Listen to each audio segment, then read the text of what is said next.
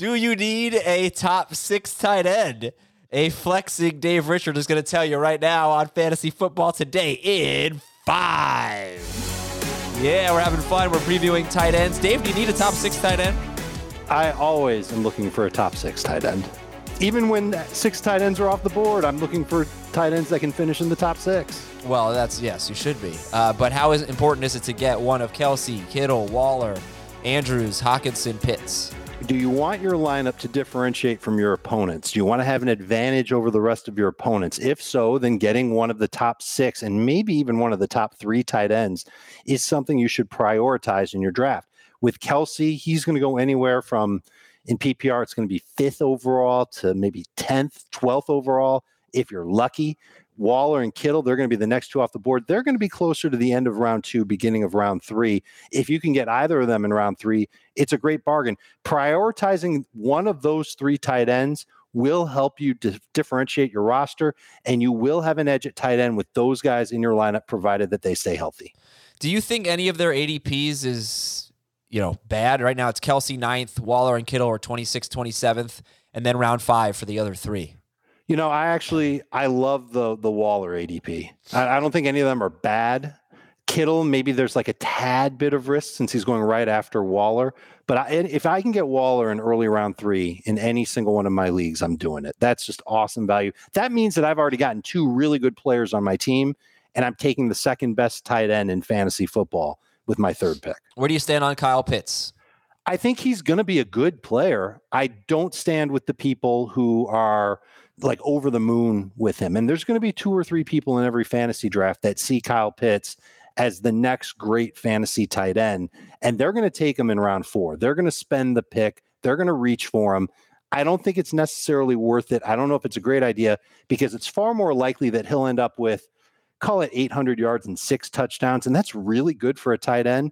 But there are going to be a lot of other players on the board if he goes in that late round four range that have potential for over a thousand yards, at least eight touchdowns, if not more.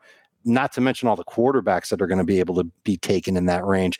I think he's a reach at that spot. I'm comfortable taking him a full round later. Late round five is where I'm looking for KP. If Kyle Pitts does not have a big season, no one will ever draft a rookie tight end again.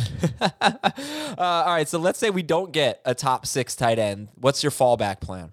It's the phrase that we've kind of coined on the podcast. It's great or late, meaning if you don't get one of those first six, you're going to wait till the late rounds to pick up at least one tight end, if not two. And the type of tight end that you're looking for late are guys that can finish either first or second on their team in targets, or guys that are going to get so many red zone targets that they finish the year with eight or nine touchdowns, something crazy like that.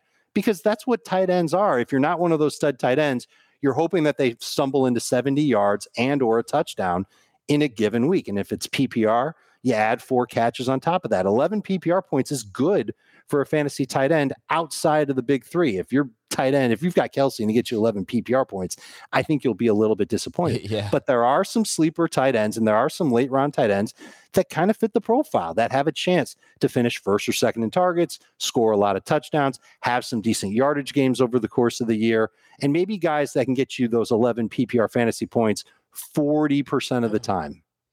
All right, so your some of your favorites, some of your favorite sleepers, or Adam Trautman's a guy that I've been talking about uh, honestly since the Senior Bowl in 2020. I've Yeah. I've loved him.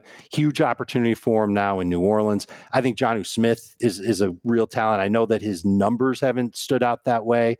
He was with the Titans. They were a low volume passing offense. Now he's with the Patriots. I don't think the Patriots are suddenly going to become a crazy passing offense. But when Mac Jones gets there, they will definitely throw more than run. And I think he's got a chance to lead that team in targets. That's something that's appealing to me about Jonnu Smith. Irv Smith won't lead the Vikings in targets, at least as long as Jefferson and Thielen are healthy, but he's one of those red zone mavens. Nearly a quarter of his targets came in the red zone. He's having a great camp. He is a mismatch for Minnesota to utilize on offense, and it wouldn't surprise me if he had eight touchdowns. And then there's Noah Fant, who, who's never really quite put it all together for more than like three games in a row. And I'm a little concerned about him being first or second on his team in targets. I think it's more likely that he's third. And he's never really been a big red zone weapon. But if that changes a little bit, and if Denver prioritizes Noah Fant because he's such a, like, uh, he's an amazing athlete, then we could see him take that next jump. Yeah. So he's he's an interesting tight end to take late as well. Yeah, hopefully you can get him late. Noah Fant is extremely talented. We just hope that the situation is good enough for him. Uh, all right, that is Dave Richard. I'm Adam Aizer. This is Fantasy Football Today in 5. Jacob Gibbs joins us this weekend for some player profiles.